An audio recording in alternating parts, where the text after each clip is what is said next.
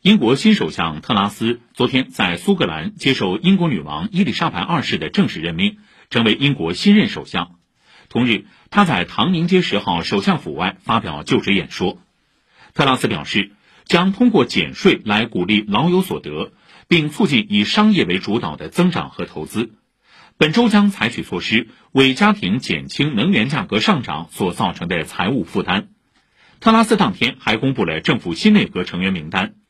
英国首相府昨天表示，新任首相特拉斯已接受乌克兰总统泽连斯基的邀请，将出访乌克兰。